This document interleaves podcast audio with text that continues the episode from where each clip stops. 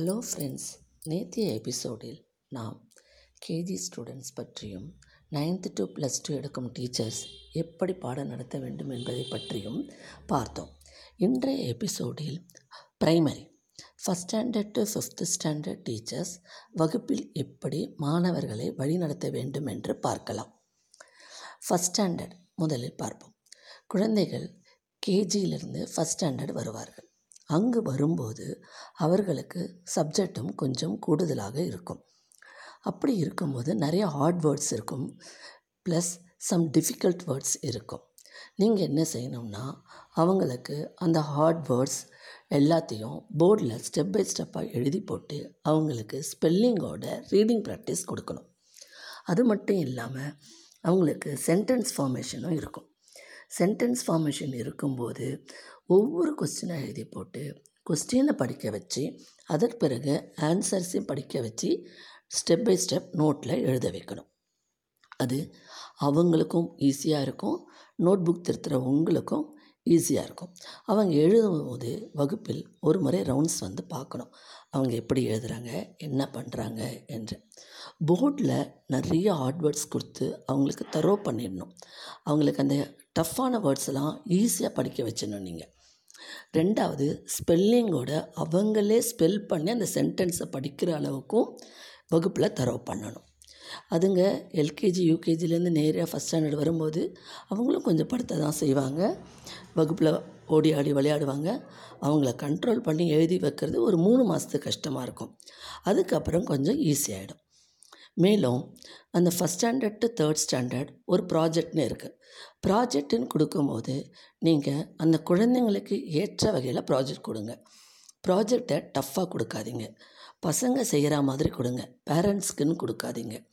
குழந்தைங்க புரிஞ்சுட்டு அந்த ப்ராஜெக்டை செய்யணும். ப்ராஜெக்டில் வந்து ரொம்ப வந்து ஹார்டாக இருக்கணும். ரொம்ப ஸ்டாண்டர்டாக இருக்கணும்லாம் நீங்கள் நினைக்காதீங்க. குழந்தைங்க லெவலில் ப்ராஜெக்ட் கொடுங்க. ரெண்டாவது ப்ராஜெக்ட் செய்து முடிக்கிறதுக்குன்னு ஒரு டைம் தருவீங்க. அந்த டைமில் முடிக்கலனா இன்னும் கொஞ்சம் டைம் கொடுங்க. ஏன்னா அதுங்க சின்ன பசங்க. அதுங்க கொஞ்சம் லேசினஸ் இருக்கும். அவங்க வீட்டில் பொருள் வாங்கி கொடுத்துருக்க மாட்டாங்க. கொஞ்சம் அவங்களுக்கு தகுந்த மாதிரி அட்ஜஸ்ட் பண்ணி ப்ராஜெக்ட் டைமை இன்க்ரீஸ் பண்ணி கொடுங்க. ரெண்டாவது நம்ம லெவலுக்கு குழந்தைங்கள எதிர்பார்க்க முடியாது. இப்போ இருக்கிற குழந்தைங்க நம்மளை விட அதிகமாக தான் இருக்காங்க. ஆனாலும் இன்னும் கொஞ்சம் நம்ம அவங்களோட பொறுமையாக கேர் பண்ணி பார்த்துக்கிட்டோம்னா first standard to third standard ஒன்றும் ப்ராப்ளம் கிடையாது. First standard to third standard daily அவங்களுக்கு எல்லா சப்ஜெக்ட்லேயும் ரீடிங் கொடுக்கணும். அது மட்டும் இல்லாமல் டேபிள்ஸும் ப்ராக்டிஸ் கொடுக்கணும். அதுதான் அவங்களுக்கு ஃப்யூச்சரில் ஹெல்ப்ஃபுல்லாக இருக்கும். புரியுதுங்களா? மேலே ஃபோர்த்து ஃபிஃப்த்து ஸ்டாண்டர்ட் ஸ்டூடெண்ட்ஸ் வரும்போது அவங்க கொஞ்சம் நம்ம லெவலுக்கு வந்துடுவாங்க அவங்களுக்கு பாடம் நடத்துறது கொஞ்சம் ஈஸியாக இருக்கும். போர்டில் அதே மாதிரி தான் போர்டில் எழுதி போட்டு ஹார்ட் வேர்ட்ஸு கொஸ்டின் ஆன்சர்ஸ் எல்லாத்தையுமே ஸ்பெல்லிங்கோட ரீடிங் ப்ராக்டிஸ் கொடுத்து அவங்கள மெமரைஸ் பண்ண வைங்க. இந்த ஒன் டு ஃபிஃப்த்து நம்ம எவ்வளவு கிளாஸில் இன்வால்மெண்ட்டோடு ஒர்க் பண்ணுறோமோ அந்த அளவுக்கு ரிசல்ட் நமக்கு எக்ஸாமில் கிடைக்கும். ஏன்னா இங்கேயே பசங்களை நம்ம தரவு பண்ணிடுறோம். அவங்க வீட்டுக்கு போய் படிக்கணுன்ற நிலைமையே இல்லாத அளவுக்கு. அந்த அளவுக்கு ஃபஸ்ட்டு ஃபிஃப்த்து ஸ்டாண்டர்ட் டீச்சர்ஸ் பேசிக்லேருந்து வர குழந்தைங்கள ஃபவுண்டேஷன் ஸ்ட்ராங் பண்ணுறீங்க எப்படி வந்து ஒரு கட்டிடத்துக்கு தண்ணி ஊற்றி ஃபவுண்டேஷனை ஸ்ட்ராங் பண்ணுறாங்களோ அந்த மாதிரி நீங்கள் one to fifth handling teachers அந்த குழந்தைங்களோட ஃபவுண்டேஷனை நல்லா ஸ்ட்ராங் பண்ணுறதுனால அந்த ஃபஸ்ட்டு ஃபிஃப்த்து அவங்களுக்கு ஒரு ஸ்ட்ராங்காக அமையணும்.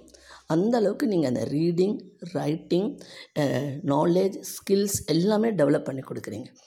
மேலும் இந்த ஒன் டு ஃபிஃப்த்து ஸ்டூடெண்ட்ஸ் கிட்ட ரொம்ப டேலண்ட் இருக்கும். அவங்கள எல்லா ப்ரோக்ராம்லேயுமே இன்வால்வ் பண்ண வைங்க. ஏன்னா அடுத்த அடுத்த கிளாஸ் போகும்போது அவங்களுக்கு பாடம் கொஞ்சம் அதிகமாகிடும் இந்த ஒன் டு ஃபிஃப்த்து இருக்கும்போது நாமளே இங்கே தரவு பண்ணிடுறதுனால அவங்களால எல்லா கல்ச்சுரல் ஈவெண்ட்ஸ்லேயும் கலந்துக்க முடியும். அந்த கலந்து கொண்டு அவங்களோட டேலண்ட்டை அவங்களால எக்ஸிபிட் பண்ண முடியும். இந்த ஒன் டு ஃபிஃப்த்து ஸ்டூடெண்ட்ஸ் ரொம்ப அஃபெக்ஷனாக ஆசையோட டீச்சர்ஸ்கிட்டே இருப்பாங்க. நீங்களே பார்த்துருக்கலாம். அவங்களுக்கு நம்ம ஒரு டீச்சர்ஸ் டேவோ இல்லை நம்ம பர்த்டே என்றால் அந்த ஃபஸ்ட்டு ஃபிஃப்த்து ஸ்டூடெண்ட்ஸ் வந்து நமக்கு நிறைய கிஃப்ட் கொடுக்கணுன்னு ஆசைப்படுவாங்க. வாங்கின்னு வந்தும் கொடுப்பாங்க. இதெல்லாம் நீங்கள் எக்ஸ்பீரியன்ஸ் பண்ணியிருப்பீங்க. அதனால் ஒன் டு ஃபிஃப்த்து ஃபவுண்டேஷனை ஸ்ட்ராங் பண்ணி அடுத்த லெவலுக்கு நீங்கள் அந்த பிள்ளைங்களை கொண்டு போகிறீங்க so one to fifth handling teachers எல்லாருமே ரொம்ப கிரேட் டீச்சர்ஸ் இந்த எபிசோடு உங்களுக்கு பிடித்திருக்கோன்னு நினைக்கிறேன். பிடித்திருந்தால் லைக் பண்ணுங்கள் ஷேர் பண்ணுங்கள் சப்ஸ்கிரைப் பண்ணுங்கள் நன்றி.